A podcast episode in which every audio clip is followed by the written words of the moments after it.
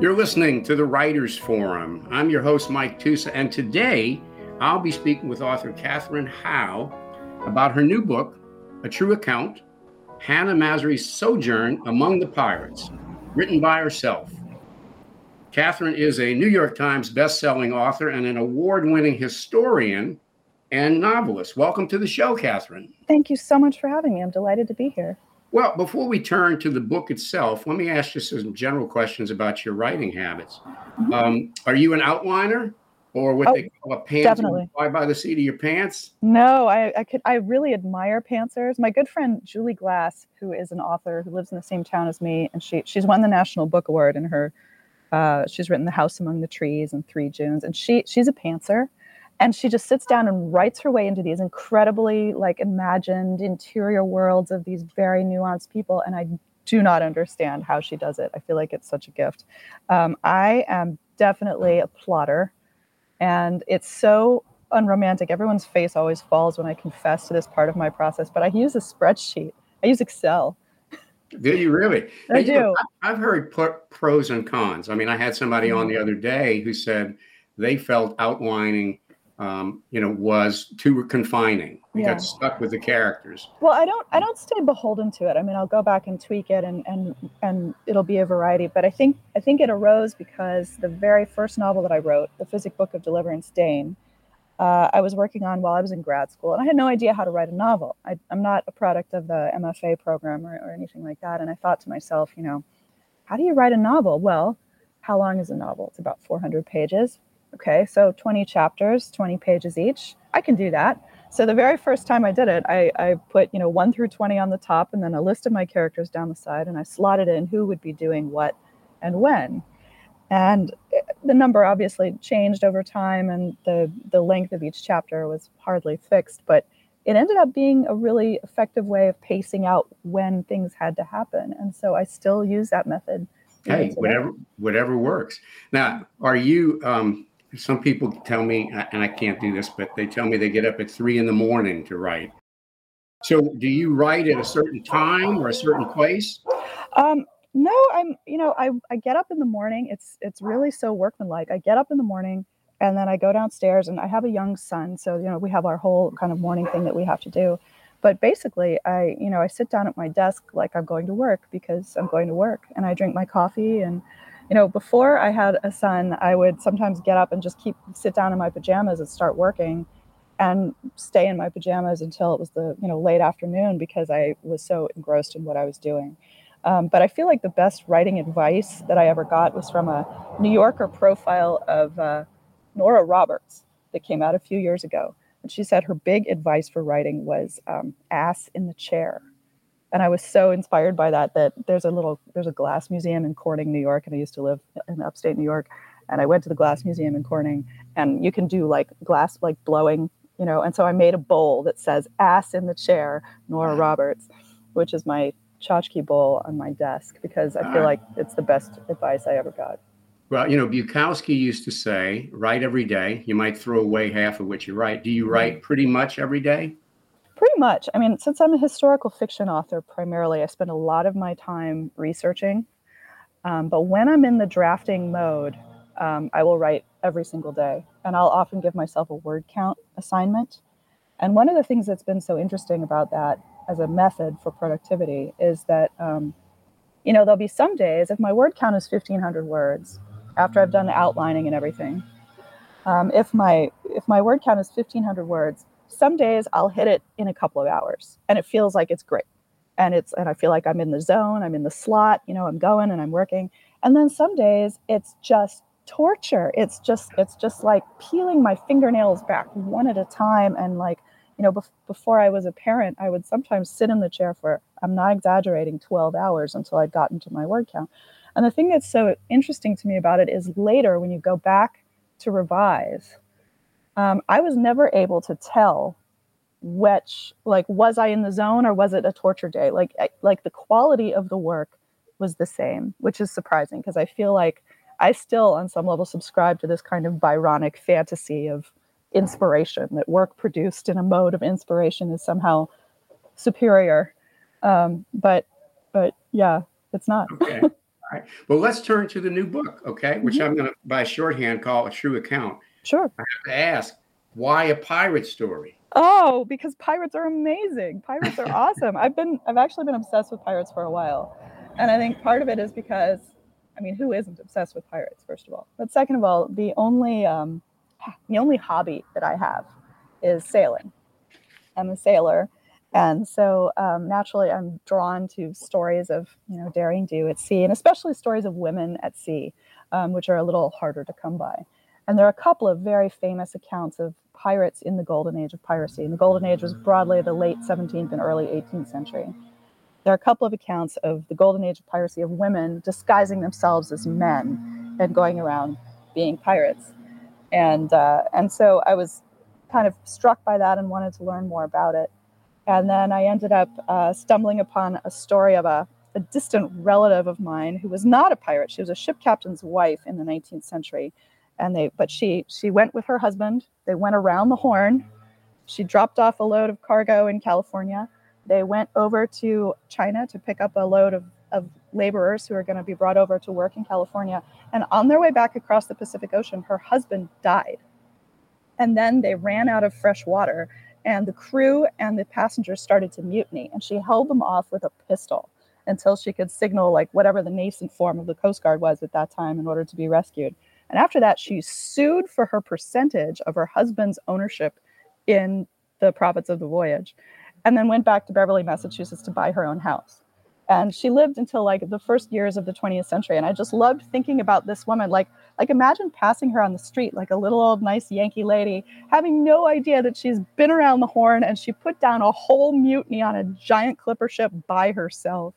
And, and i and thought that that was yeah. so tough. And so her, her name was hannah Masury and so ah. i stole i stole her name for my female pirate kind of as an as an ode to her okay well in the book you have dual narratives okay you mm-hmm. have um, one that's set around 1726 and the other around 1930, 1931. Mm-hmm. What are the things when, when you do a dual narrative? What are the things you have to be careful about so that you don't break the narrative uh, of people reading? Um, well, it's, to some degree, you want a certain amount of break because you don't want to be confused about where you are in the story and whose perspective you're occupying. Um, that being said, I typically write books in order. So I don't write one timeline and then the other. I usually, and I've, I've written in dual timelines on a, a few different occasions in my work before. And so usually I like to weave in some sort of callbacks between the time periods. Like sometimes characters will eat the same food or they'll like notice the same kind of thing. And that's partly because as a historian, I'm kind of interested in the ways that history kind of bubbles up to the surface in everyday life, um, even when we're not necessarily aware of it.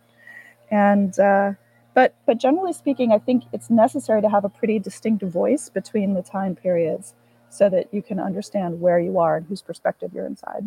So you're not writing the two time periods separately and then weaving them together. Okay. No, no. I when I when I plot out a book, I plot out both storylines around the same time and and figure out which is going to go where and when the breaks are going to happen. Okay, so in these dual narratives, we have uh, in one narrative the case of Hannah and the mm-hmm. pirates, and in another, characters named Marion and Kay. Uh, mm-hmm. Marion is a professor, Kay is a student, mm-hmm. and they're actually looking into this manuscript that mm-hmm. Hannah has, you know, somehow left behind. Yeah. Um, I'm curious in the in the book, you talk about Hannah having been, quote, bound out, close quote. Tell us what that means. Yeah, Hannah is, um, lack of a better word, she's she's a working class girl. So in the early modern period, at least in the in the North American colonies, it was not all that unusual for a family if they had a lot of children to not necessarily be able to support all of them. So, for example, one of the most famous instances of someone who is bound out is um, Anna, uh, is uh, Abigail Williams in the Salem witch trials. I've written a lot of Salem fiction, and so Abigail Williams, who's the the afflicted girl who kicks off the Salem witch panic, is an 11 year old girl who's been bound out to service in a relative's house, and so Hannah has been bound out to help with. We gather that it's a distant relative of her mother's, and we never really, even she doesn't really understand how they're related. But it was pretty common to be placed with someone who's kin to you Um, and so Hannah is a teenager. We also never exactly learn her age. She's about meant to be about 17 or 18 years old, and she has been working. She's never been educated. You know, she is she is a worker and has been a worker since she was a child, and she's living through this kind of just post Puritan moment where her culture is really on the cusp of moving from the early modern to the modern. And it's a really interesting, I found an interesting moment to try to occupy her perspective and her life, you know, to understand how she would see the world in that specific moment. Well, she's a fascinating character. Certainly drew me in, and I, I hmm. really enjoyed it. But Thank there's you. another character who, it turns out, because I do try to do my research, was actually a pirate. Yeah. And he makes it into the book, and that's a gentleman named William Fly. Yes. Uh, yes. Who also I found fascinating only because he showed no remorse. Exactly. Uh, exactly. How did you learn about him? I don't remember when I learned about William Fly, but William Fly was a real person. Um, so the mm-hmm. action in a true account opens with Hannah otherwise having a normal day. She's sort of a girl of all work in a tavern that was a real tavern called Ship Tavern, which even in 1726 had already been standing for 100 years. So it's it's not there anymore, but she's in what is at least for Boston uh, in the 18th century a pretty kind of ancient space, and she she wants to go to William Fly's execution. William Fly was a mariner who was who led a mutiny because of quote hard usage unquote, and so he and some other guys got together and took over their ship, renamed it the Fame's Revenge. This happened in 1726 and then they went out raiding off of Cape Hatteras, which is perhaps most infamous for being the raiding grounds of uh, Blackbeard about 10 years before. And being able to sail a ship and being able to navigate were two actually very distinct skill sets. So a lot of people in the 18th, a lot of people is relative, but many mariners in the 18th century could operate a sailing vessel, but very few of them had the skills necessary to know where they were going. So they ended up capturing a fisherman and trying to force him to navigate them to uh, Martha's Vineyard in order to take on water because they'd rechristened their ship the Fame's Revenge, and that by this point, because piracy was punishable by death, they it was it was really like kind of a Thelma and Louise sort of situation where they're just they're just they're going to go until they until they can't go anymore, and so um, the fisherman fit, uh, tricks them, however, and he must have tricked them pretty substantially because to, to think you're going to Martha's Vineyard and instead accidentally like go out the outside of Cape Cod and end up outside of Boston is actually a pretty it's like right. 150 nautical miles. It's like like a big mistake. Um, but nevertheless, the fishermen tricked them and, and led them until they were off the coast of Boston and uh, and they were captured and brought brought to trial. And William Fly was publicly tried, and the person who presided over his trial was Cotton Mather, who is the same divine who had presided over the Salem witch trials a generation before. And they were, he was publicly hanged as a spectacle. So, a historian of piracy who I admire very much, Marcus Rediker, has described the, the treatment of pirates as an example of state terror. Because of course the state was had a vested interest in securing the, secu- the in securing maritime trade, so they wanted to dissuade people from turning pirate in whatever way they could. So William Fly was publicly hanged along with his Confederates. And then, as if that wasn't bad enough, he was gibbeted, which is when your dead body is hung in chains in a public place and left to rot. And William Fly was gibbeted on a rock called Nix's Mate, which is one of the Boston Harbor Islands, and left to rot there in 1726. And so William Fly's trial and execution and gibbeting is kind of the precipitating event in Hannah's adventure in a true account. And yes. uh, and then I, I, got a little you know imaginative with um, some of the details around things that happen because Hannah, of course, in this story is a fictional person. Um, but I wanted to explore, you know, Hannah is from essentially the same class background as as William Fly. You know, I wanted to explore some of the ways that um, power is deployed um, in culture. And well, one question I have, and actually, mm-hmm. I, I, interviewed somebody recently who writes historical novels and very successful, mm-hmm. and she said, you know, Mike, I never give historical character, actual historical figures any dialogue because mm-hmm. I'm concerned I'm going to screw that up. Yeah. Is, is that an issue you deal with with, with somebody like Fly or somebody else in some well, of your every, everything that William Fly says in my novel is something he really said. Um, because because uh, his trial was was publicly it, it was it was noted down and it was published. You know, that was part of the kind of rhetoric of terror. Right. Um, I do put some historical dialogue in the mouth of a, another character named Ned Lowe, who was a real pirate. But at the same time, he doesn't say that much. And what we do see, mostly we see Ned Lowe do things. And most of the things that we see Ned Lowe do are things that there are primary sources that suggest that he actually did them. So it's a matter um, of doing your research and, yeah. and, and, knowing that. Now, let me yeah. ask you this whenever you do a historical novel, I've always been curious mm-hmm. how do you know how much actual history to put in mm-hmm. and how much to fictionalize? You know, there, there are some historical novels you can read and you're reading the fictional narrative, and then there might be a paragraph that says, mm-hmm. you know, well, the Confederacy did such, you know, they give you the yeah. bit with it. Uh, how do you know how to juggle that? That's a good question, and I think I think it sort of varies from project to project. But one thing I like to do in every novel is I like to have an author's note at the end, which explains some of the source space, some of the historiography, and some of my the rationale for some of the choices that I made.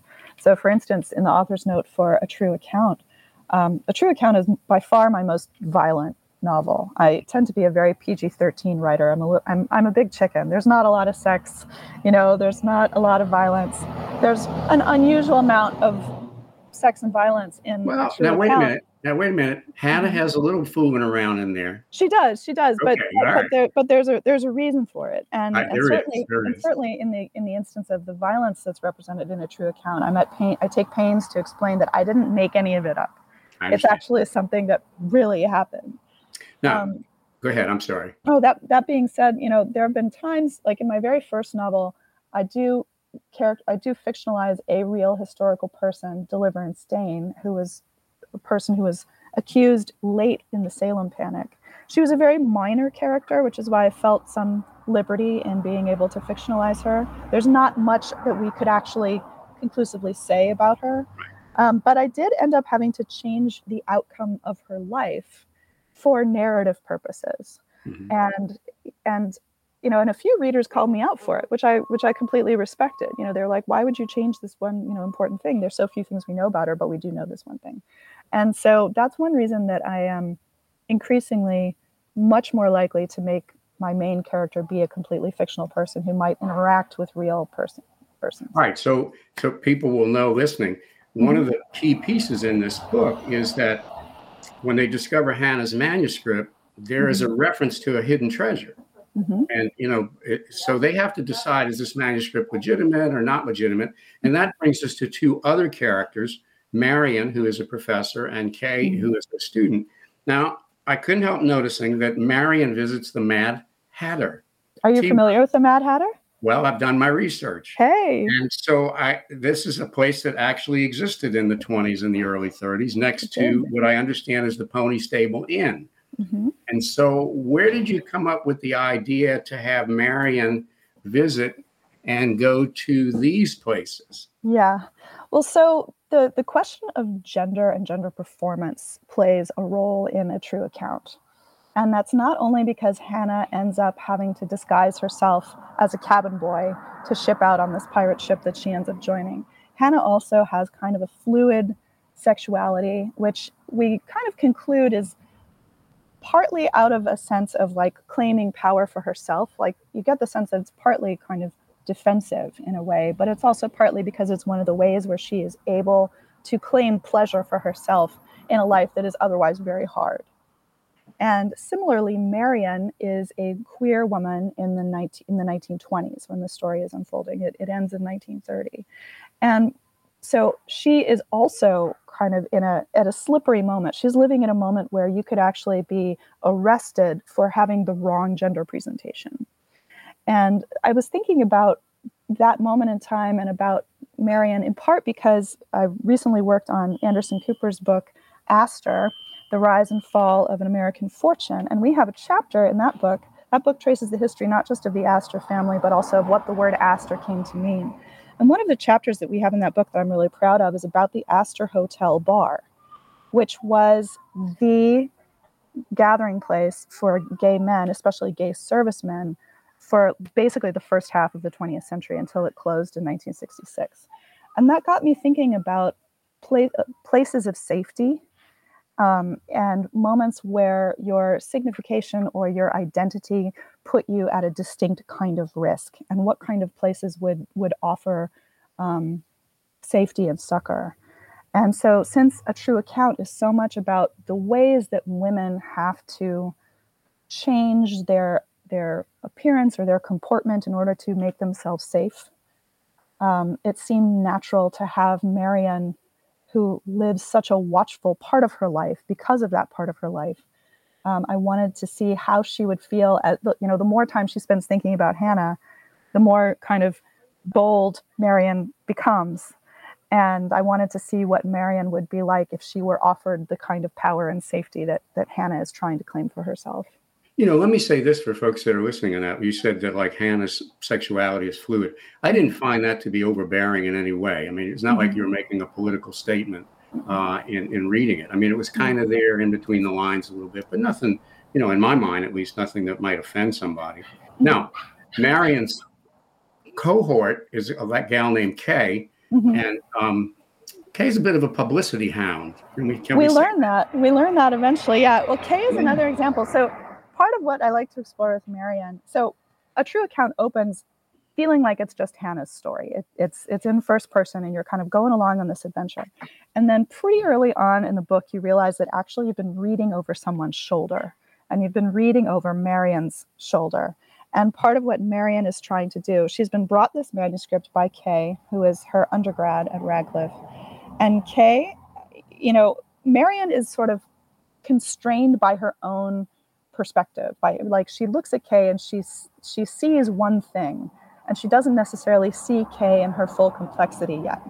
All right, I want to interrupt you here though, because I, yeah. I, I found Marian. Tell me if I'm reading too much into this. I found Marion's character to be consistent with someone who has, let's just say, an overbearing father who does sure. make an appearance in the book. Is that a fair statement? That is absolutely a fair statement. Yeah, okay. part of what Marion is trying to do is trying to come to sort of come into her. Everyone in this book is is looking for power where they can't find it, okay. except that they're all looking for it in a different place, and they that, all are coming and are all coming to that quest from different sets of privileges you know, Marian herself is actually from a very privileged background, and, and her privileged background informs some of the false assumption that, assumptions that she makes about Kay. Um, but at the same time, that doesn't, the, the fact that she's from a privileged background doesn't mean that she's not also looking for ways to distinguish herself or ways to claim power for herself. Well, they're all well drawn characters and, and easily to pull you in. And speaking of characters, so fictional writers will tell me often that if they create a good character, especially one they've lived with for an, a year or 2 mm-hmm. um, the character will help write the story. In mm-hmm. fact, I one time had a, uh, a fellow on, an author on, who said, sometimes my characters will say, I'll write something, and they'll say, no, I'm not going to do that. Right. if yeah. you had the experience of, of, when you're writing a fictional character, now Hannah, you've told us who she's based on a little bit. Mm-hmm. Um, with that her helping write part of the story? I don't know that I would personify it in quite that way. I mean, I've okay. come, I've, I've come to at, at certain moments, I've realized that I, something has to happen to a character that I don't want to have happen. You know, that happened in a Physick book too. I had, I realized I had planned for a certain character to survive her part of the story, and I came to realize that that was bogus. That like that was not narratively honest and was not what should happen. And when that when i made that realization i was actually really depressed. I actually started to cry and i called a friend and i was like i have to kill her. I don't want to you know? And, he, and he was like well look at it this way. He was he, it was really sweet because my friend who's also a writer um, actually his name is his name is will heinrich. He writes um, art criticism for the new york times and your listeners should definitely check out his work because he's amazing. He's also a novelist. Um, and he said well look at it this way. And i appreciate that he took it seriously. He said well you know she's living 400 like 300 years ago. Like she'd be dead either way. And that makes that did make me feel a little bit better. That yeah. was sort of you know a little bit more pragmatic. So do you so, live you live with your characters right? Sure, when you're writing your book i mean kind of jot down notes when you think of the things and give them characteristics in, in your notes and things like that? Well i kind of the way that i usually work is i become interested in a period of time first or like a set of circumstances. So I knew I wanted to write, you know, a golden age of piracy novel and I knew I wanted it to be have a woman at the center of it.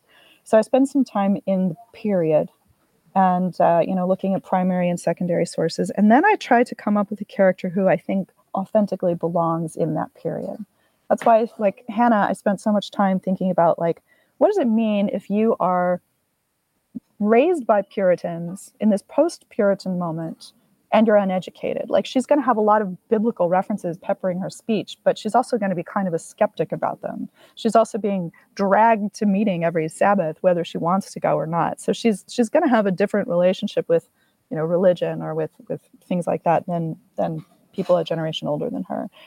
Um, and so once I feel like I have a handle on who a character authentically is, then I can see what that character is going to do. So okay. I actually usually arrive at the plot points last when working on a ah. novel. Okay. And uh, and that's one reason that sometimes people ask me how I'm able to keep my brain in two different time periods at once. And perhaps it speaks to like the innate, you know, eccentricity of someone who's drawn to this line of work. But I find it not challenging at all to move between Hannah's voice in 1726 and Marion's voice in 1929. They both felt thoroughly familiar to me. I felt like I understood how each of them thought and what each of them would assume and what they would be afraid of. And like, you know, it felt organic to me to move between those two people. So you create your characters first and then your plot evolves organically? Is yeah, that what you're saying? Usually. Okay. All right. Well, let me end with this because we're going to run out of time. Okay. Um, fiction writers, um, I've often be curious about this, and, and maybe this relates to Hannah. Mm-hmm. Um, you create a character, you put that character in certain circumstances, and you have to figure out how they get out of them or how they deal with them. Mm-hmm. What did you learn about yourself through Hannah? Oh, that's a good question. I don't know. I might have learned that I'm kind of a coward. I mean, because so many of the things that she goes through, she goes through like a you know wild storm at sea. She you know she goes through this mutiny. She she has to do some really like active like fighting. She has to you know there's so many things skills that she doesn't have have that she has to immediately acquire. And uh you know and in many instances like i say i'm a sailor but i've never had to be on a you know a four and a half rigged schooner in uh, in a hurricane. You know i never would. I would never want to. Like i you know i could point to probably the worst wind situation I've been in in a, in a, in a sailboat, and it's you know 30 knots, which would make her roll her eyes. All right. Well, unfortunately, that's all the time we have today, folks. You've been listening to the Writers Forum, and I've been speaking with author Katherine Howe about her new book, A True Account Hannah Masury's Sojourn Among the Pirates, written by herself. Pick it up. It's really entertaining and enjoyable. Katherine, is there a website or other social media site that folks can go to in order to learn more about you and about your writing? Absolutely. I have a website, which is katherinehowe.com. I am on Twitter still as at Katherine B. Howe. I'm on Instagram as Katherine B. Howe, where you'll see sailing pictures in addition to book pictures. Uh, I'm on Facebook as Katherine Howe. I'm on Goodreads and uh, I just joined a sub. I just joined Substack. Actually, you can also find me as um, Katherine B. Howe on Substack. But any of those are linked through my website, which is katherinehowe.com, where you can also learn more about a true account, Hannah Masury's Sojourn Amongst the Pirates, and also in the spring I have a edited volume coming from Penguin Classics called The Penguin Book of Pirates.